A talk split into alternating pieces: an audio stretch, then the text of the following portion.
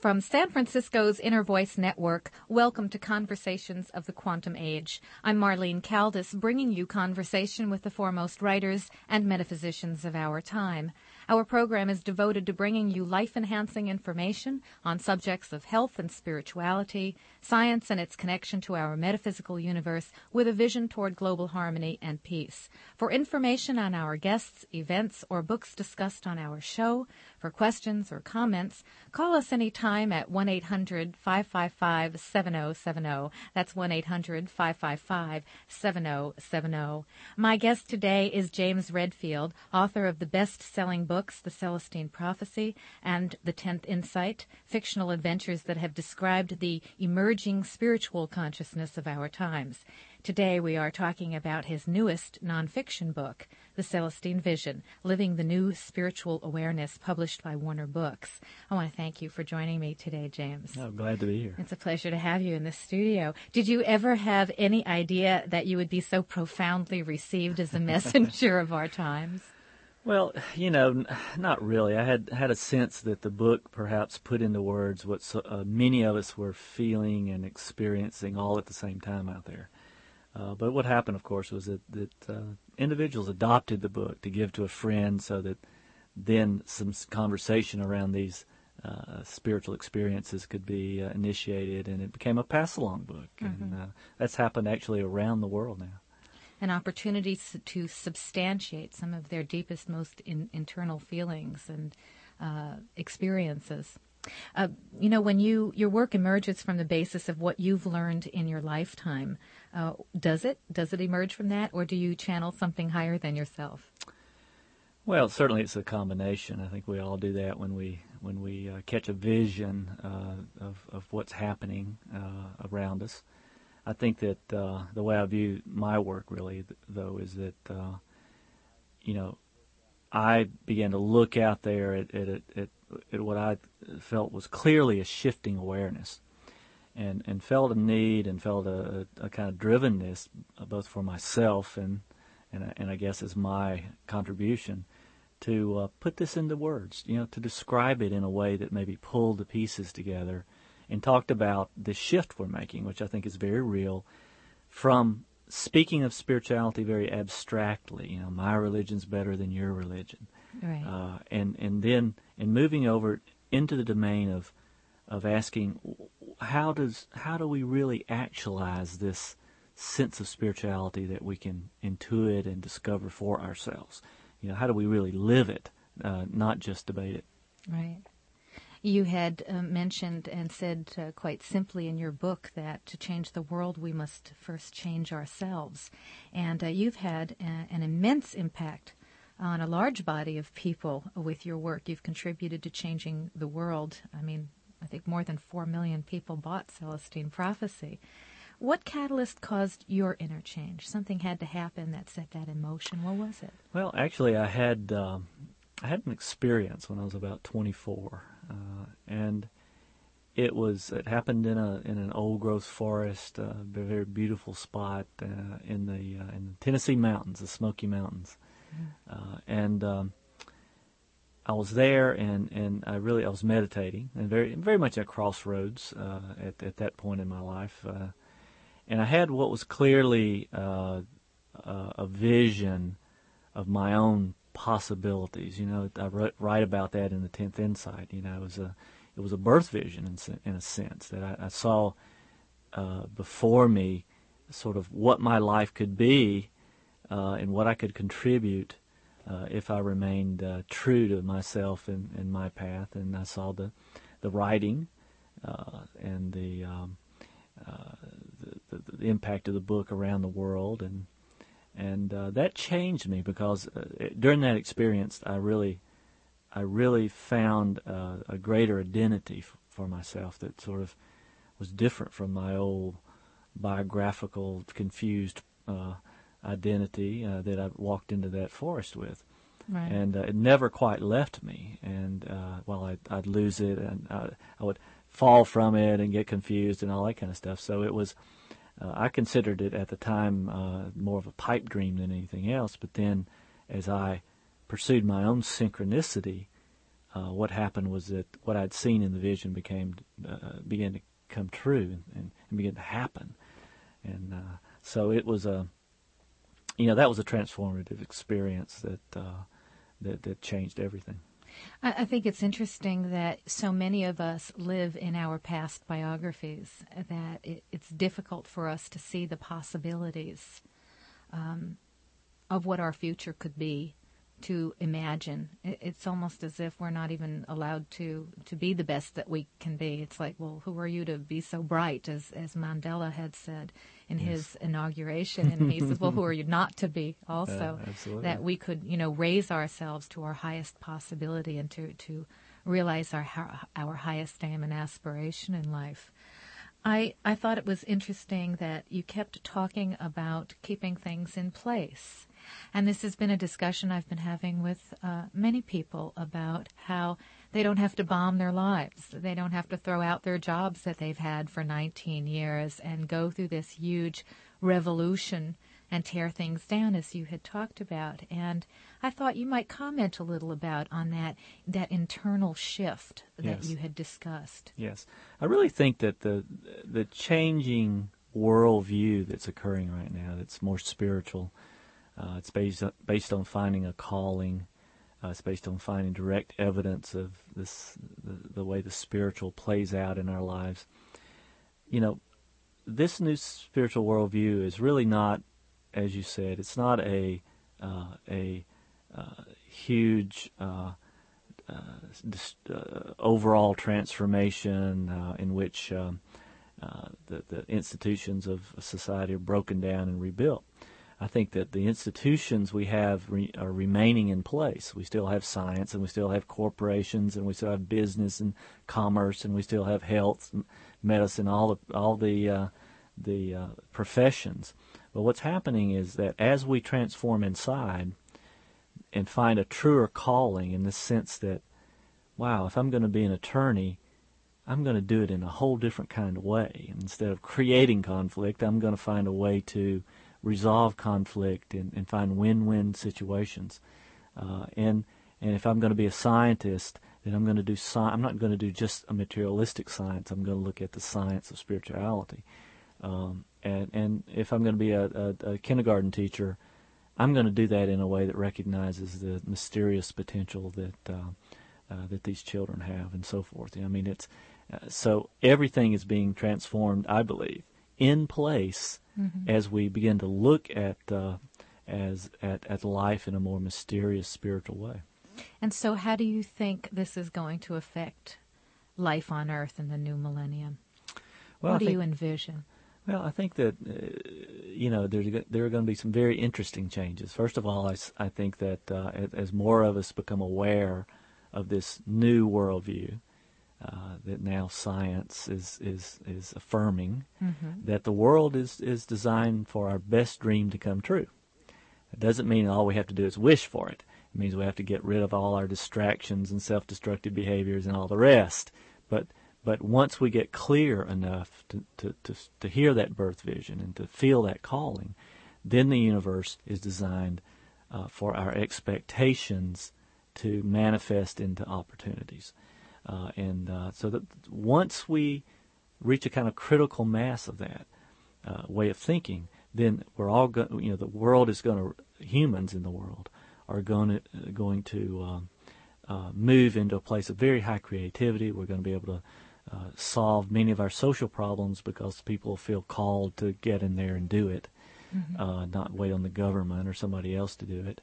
And institutions will all transform into their spiritual purpose, not just the purpose that they've been used for to create privilege and make money and feel secure. But every institution has a spiritual service that it provides for everyone else, and so we're going to quickly move into a spiritual culture, in which the whole panorama of dreams coming true, and each of us telling our truth to other people, and being synchronistic moments for each other, and providing those things, and that's going to be the drama of life instead of the soap operas on afternoon television. Mm-hmm. And once we shift into that level of creativity, Then the economy will shift, I believe, toward a more providing of service and waiting for the money to come rather than trying to manipulate people into buying our products through advertising and so on.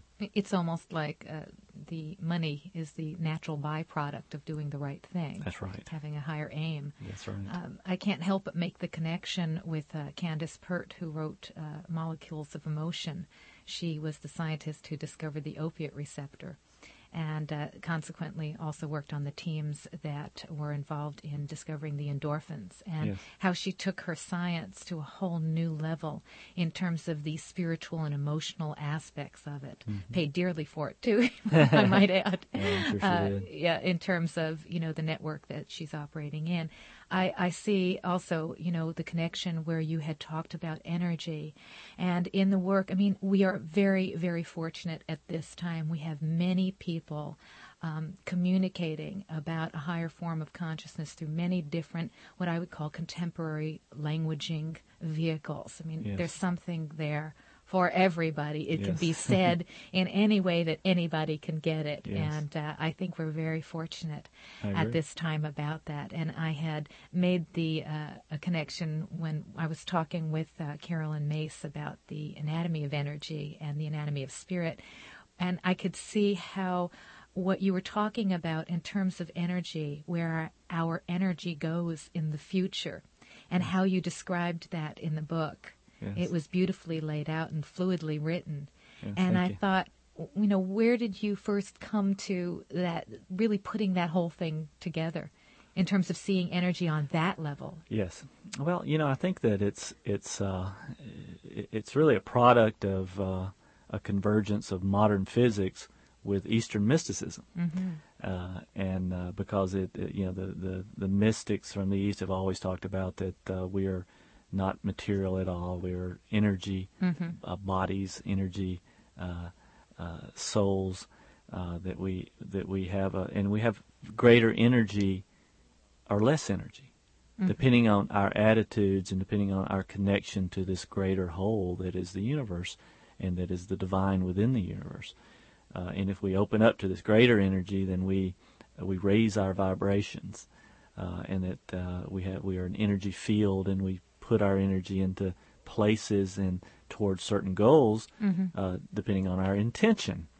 Now, of course, what we have is modern physics affirming that we are energy beings, and that our intention creates much of what happens to us in the future. It has impact on other people. You know, we live in this energy dynamic universe. So I think that what I did was begin to see the influences that were coming in, right, and tried to describe it in a way that made sense at the everyday level.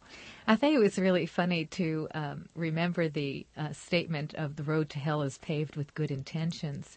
And I can't help but be in the conversation with my clients and associates that no, the road to heaven is paved with good intentions, and yes, that the intention truly seems to be the seed, yes, of what is to come, of the highest potential and the infinite possibilities that are out there. And you nicely write about that as well.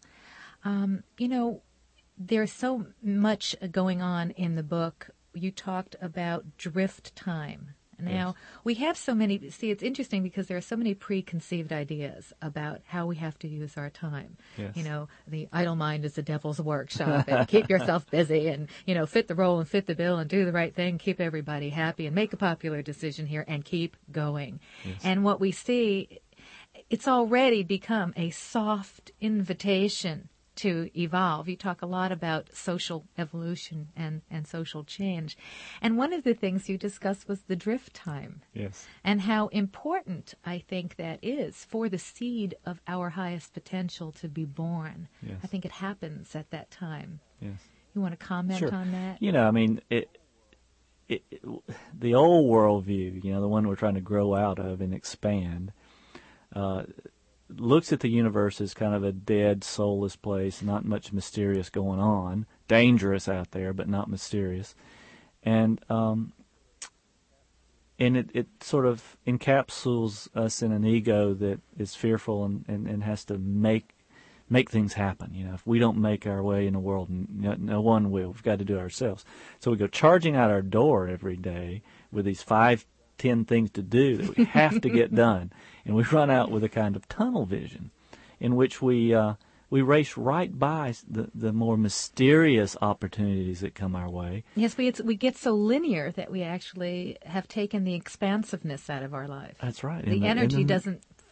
That's right. And the mystery, you know, there are mysterious encounters that we can have if we'll slow down and watch who we're in the elevator with, and who we go into doors with, and who we're noticing in our office building that we haven't had a chance to talk to yet. Out of those encounters and our intuitions, you know, we wake up in the morning, think of an old friend, and a lot of the time we just forget that and run on with our list, when if we would stop and listen to these intuitions, call our old friend, what we usually hear is, wow, just thinking about you, let me tell you what's going on in my life. Out of that conversation will come a mysterious bit of information arriving just at the right time to take us along our path, and often move us into a position to complete our goal, more conscious goals, faster, more efficiently. You know, we're not alone in the world. The world brings us the opportunities that we need to make our way. I think that the fun and exciting part, too, is that as we engage more in the conversation of the sciences, quantum physics and quantum mechanics, and actually no longer shy away from those subjects, yes, but as they fully engage themselves in our consciousness along with this soft invitation to evolve, we can actually prove why we think of someone and they turn up, or why we can envision or creatively visualize and have that aspect come into being. A lot of times I think of it as an atomic thought process. You know, make your atomic picture, see the molecules floating all around it, and then wait on the will of heaven. I think that's an important aspect. Absolutely. In terms of vision, when you talk about holding the vision, it reminded me of a young couple I had seen on television a number of years ago talking about how, as ice skaters, they always dreamed of winning the world championships, the world skating championships. And it took them 16 years, and they did. Yes. And I thought, they held that vision for a really long time, and they never let it go. And that is something that is possible. Absolutely. For all of us. Absolutely. And we also get help in knowing which vision to hold. I mean, which is you know, how we test our ego. You know, we have to be very careful that we hold a vision that is not just something that would give us advantages or maybe be something vague like I want to be rich, or and moves into, you know, the vision moves in. If we listen, we'll be intuitively guided into our best dream, and when we get conscious of our best dream, then it feels like a true calling, and it's always a way to make the world better. And once we get into that, then the doors begin to open quite mysteriously, and our dreams will come true. We go beyond that place from the desire to receive for oneself alone to the desire to receive for the sake of sharing with others. Absolutely. And then every lifetime that touches it is enhanced as a result. Yes. And it's, you know, it's the new picture of the good life that's emerging. I mean, that's right. And it is a good life, too. Absolutely. And it's what we expect with our lives, and you know, it takes some work. There are a lot of steps of clearing that have to take place, but we know now that that's possible, and because we know, we're sort of ruined to the old materialistic life. It doesn't suffice anymore. That's right. And we've got to move on into this new worldview, which is much more spiritual and awing and mysterious, and that's what's fun about it. Certainly more satisfying and enriching. Absolutely. And we could all live a more flourishing lifestyle by paying attention to that deep inner voice. For those of you just joining us, I'm Marlene Caldas, and you're listening to Conversations of the Quantum Age. My guest today is James Redfield, author of The Celestine Prophecy, The Tenth Insight, and we've been discussing his newest nonfiction book, The Celestine Vision. This book discusses the historical and scientific background of the last 100 years that has led us to a new understanding and spiritual awakening as we approach our next century. But it's not just because we're approaching the next century that we're having this awakening. No, what do you think? I don't think so. You know, I, I think there's a synchronicity between what we're growing into and the dates themselves. I think there is something magic about the dates, but I think we still have to do it.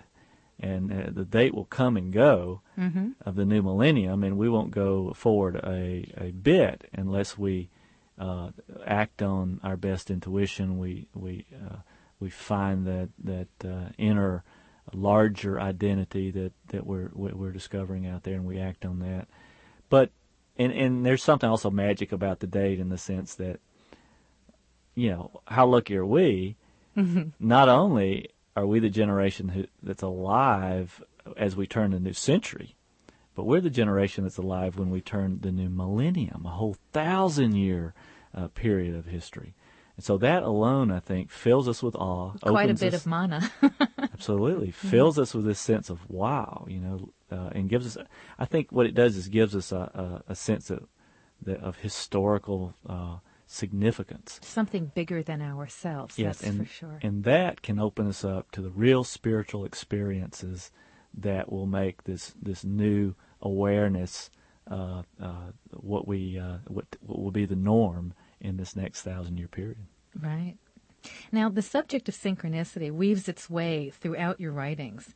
Isn't it a human characteristic that we've always had but might have had buried within ourselves for numerous reasons? I mean, yes, you know, without a doubt, we're developing that part. Yeah, you know, it's you know, the mystics tell us that the spiritual life is always hovering around us, but until we open up to it, nothing happens. Right. Well, it appears to me that we're stretching the dendrites and forging new territory in a large % of our brains that scientists have claimed and insisted we absolutely do not use. Yes. So what do you think about that? Do you think we really only use 6 or 10% of our brain? What's your hit on that? Well, absolutely. I mean, you can't, we're not actualizing all of our perceptual abilities. You know, we're learning to see auric and energy fields. We're learning to develop what we sense already as a telepathic nature with each other. We're already finishing each other's sentences. We know what people are going to say before they say it, and they know what we're going to say before we say it. It's almost impossible to lie to anybody anymore because there's an intuitive sort of antenna out for manipulation and untruths, and that is a whole expansion of our consciousness that I think is reflected in the parts of the brain that are yet to be actualized. You talk about reincarnation in the book. You touch on it lightly. Yes. What do you think is going to happen in terms of the worldview of reincarnation? Oh, well, I think that we're going to, it's definitely going to become a part of our understanding. The more we digest the near-death experience literature, you know, that what the people are saying who've died, gone over and come back, it's impossible for there to have been so many similarities in these accounts. Exactly. Unless there were, the experiences were much the same, and that reality was much the same. And, what we're learning is that we've lived before. That's right. And that these, we've always wondered, well, what's this deja vu experience? And we've always wondered, why do I just dislike somebody? You know, I don't even know them. I walk in the room. There's a person. We immediately dislike each other. Or the opposite is true. Why do we just fall? You know, complete resonance. Total affiliation with someone, and you find out that they share your values and share many of your early experiences, and all, you know, we're just on the same wavelength with certain people. And much of that has a history, I think, in past lives, and you know, we're developing the process is to explore that and to try to remember it and to work these things out with each other before we recreate something that happened before. The world seems to be taking on an aura of interdimensionality at this point. I think so. You talked a little about the merging of the dimensions. Yes. You know, people going into the afterlife. But I think more than that, I think people have been having these experiences for a really long time. Some call it maybe extraterrestrials, aliens. They don't know what to label it. Yes. But I kind of get the feeling that there is all of this energy, these atomic collections of energy that mm-hmm. are present all the time. And mm-hmm. and you touch on that a little in your book. I also thought, what does the idea of, or, what part does the idea of the multidimensional play in the new social evolution? Well, I think that we're we've been repressing death for 400 years, and we did it because it's too scary to think about that. So we reduced death in the afterlife to angels and harps and things, little caricatures of what it might be like, and then we quickly go on to the football game. But now we're opening up to full consideration of life itself, and that means we were born. It means that we have a sense that we came from somewhere.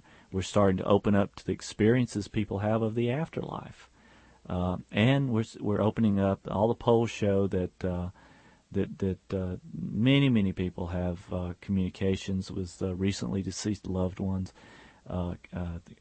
communications with the afterlife in general, angelic contact.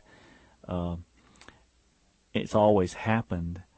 It happened a lot in the last 400 years, but people didn't talk about it because others would think they were crazy. Right. Now we can talk about it. And as we begin to talk about it, we're finding that there's always been a correspondence between the two dimensions. And now we're taking that seriously. So I think that in the next millennium, there'll probably be more and more correspondence between the two dimensions. And as we... I think the lesson of history and what the mystics have always and many of the ancient prophecies have said is that eventually we'll raise our vibrations on this planet to the level that we'll be spiritual beings of light, and at that moment we'll be able to walk into the afterlife instead of having to die and be reborn to make our way back and forth. Mm-hmm.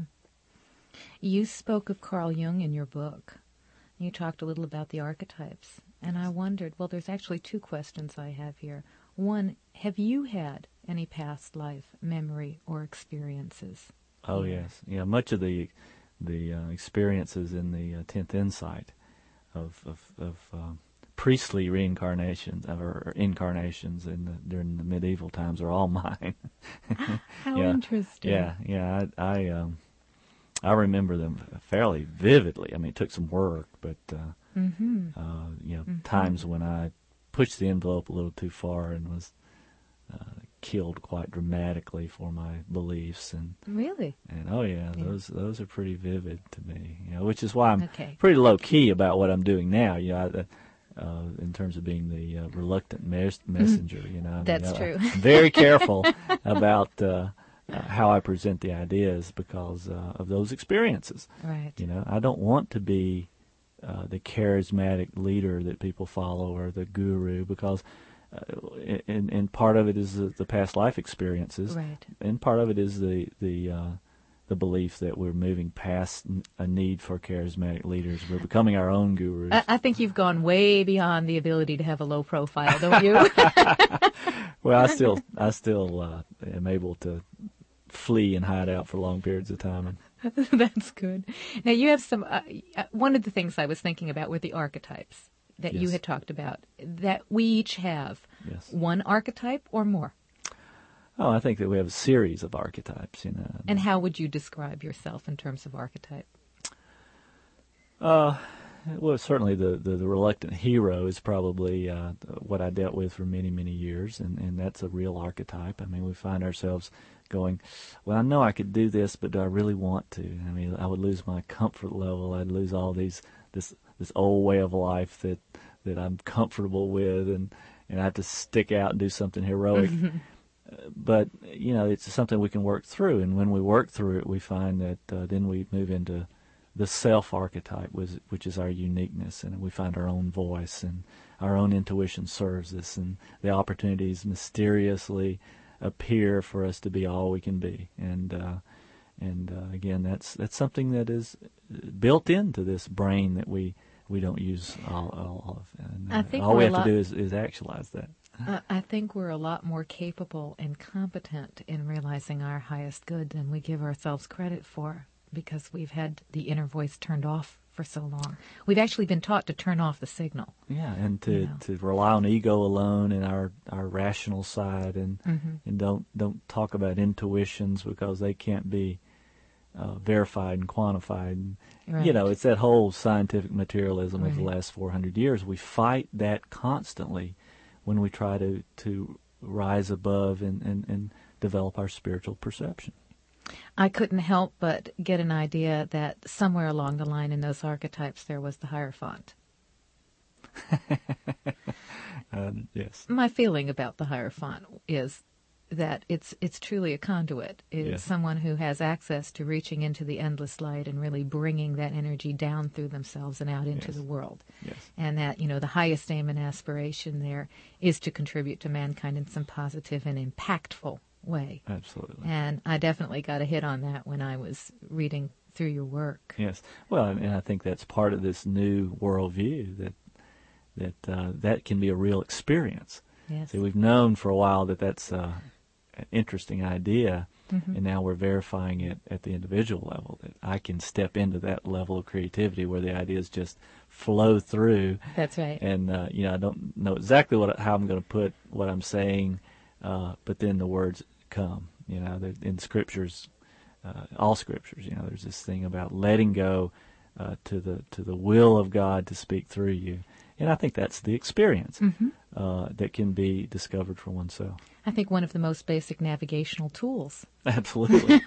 And it does, at the level it's discovered, it does not feel foreign at all. It feels like we finally got in touch with a greater part of ourselves that was there all along. You continually encourage people to act on it, and this makes for some very exciting experiences. And one of the things I enjoyed was you illustrated when you were writing the book, you had gone to the Chapel Vortex in Sedona. Yes. And you had an experience there. Yes. Well, you know, the world is such a mysterious place. I mean, all we have to do is open up to that and really begin to kind of expect it, and it's really interesting, mysterious things happen. The account you're referring to was a time when I was, things were going well with the writing of the Celestine Prophecy. I was trying to make some notes in Sedona near the Chapel Vortex there, and a crow flew out of a canyon to my left. Flew out, and I could see it in the distance, you know, and it circled, and it came right over about a foot over my head, you know, made me duck, and then it flew back into the canyon. And I said, well, that's an interesting thing, but stayed there and tried to, you know, make some more notes, and that crow came out again and circled the canyon, flew right over my head again, and then back into that canyon. And I thought, well, I'm pretty dense, but I get that one. You know? So off I went into the canyon there and found a place that, you know, one of the mythologies of Sedona, and it also is true for other sacred places, and that is that there's a place you can find that is your very own. It fits with your energy. You know, it can energize you and your best creative ideas if you could find it and spend some time. So what I found in that canyon was my place, which I still go back to very frequently. And it's a place where I just sat there and the ideas poured out, and the vision poured out, which eventually became the insights of the Celestine Prophecy. And I think that this is how it can work for all of us if we're willing to look for the signs and then act on them. And I want to thank you for joining me today, James. It was really a pleasure to have you come into the studio. I enjoyed it. Thank you, and everyone. James Redfield, author of the books The Celestine Prophecy, The Tenth Insight, and now the nonfiction The Celestine Vision, Living the New Spiritual Awareness, published by Warner Books. Goethe wrote that freedom consists not in refusing to recognize anything above us, but in respecting something which is above us. For by respecting it, we raise ourselves to it, and by our very acknowledgement prove that we bear within ourselves what is higher and are worthy to be on a level with it. It seems to me that any opportunity to enter into a dialogue with the highest part of ourselves raises us to an elevated consciousness. James Redfield's books may provide catalysts that encourage each of us to sustain a positive outlook and an enduring faith in our own goodness and in the goodness inherent in others around us. There is nothing medieval about elevated consciousness. It seems to me that the universal issues confronting mankind today call for an effort to contact the innermost part of ourselves and to live our lives in the world from our internal condition, the person we know ourselves to be within our own mind's eye, and to begin the work of manifesting that internal condition in our external world. The overcoat of material gain can no longer sustain us in a world that calls for personal transformation in order to embrace peace and harmony on a global level. Holding the vision may be the beginning of the infinite possibilities that exist for each and every one of us. For Conversations of the Quantum Age, I'm Marlene Caldas.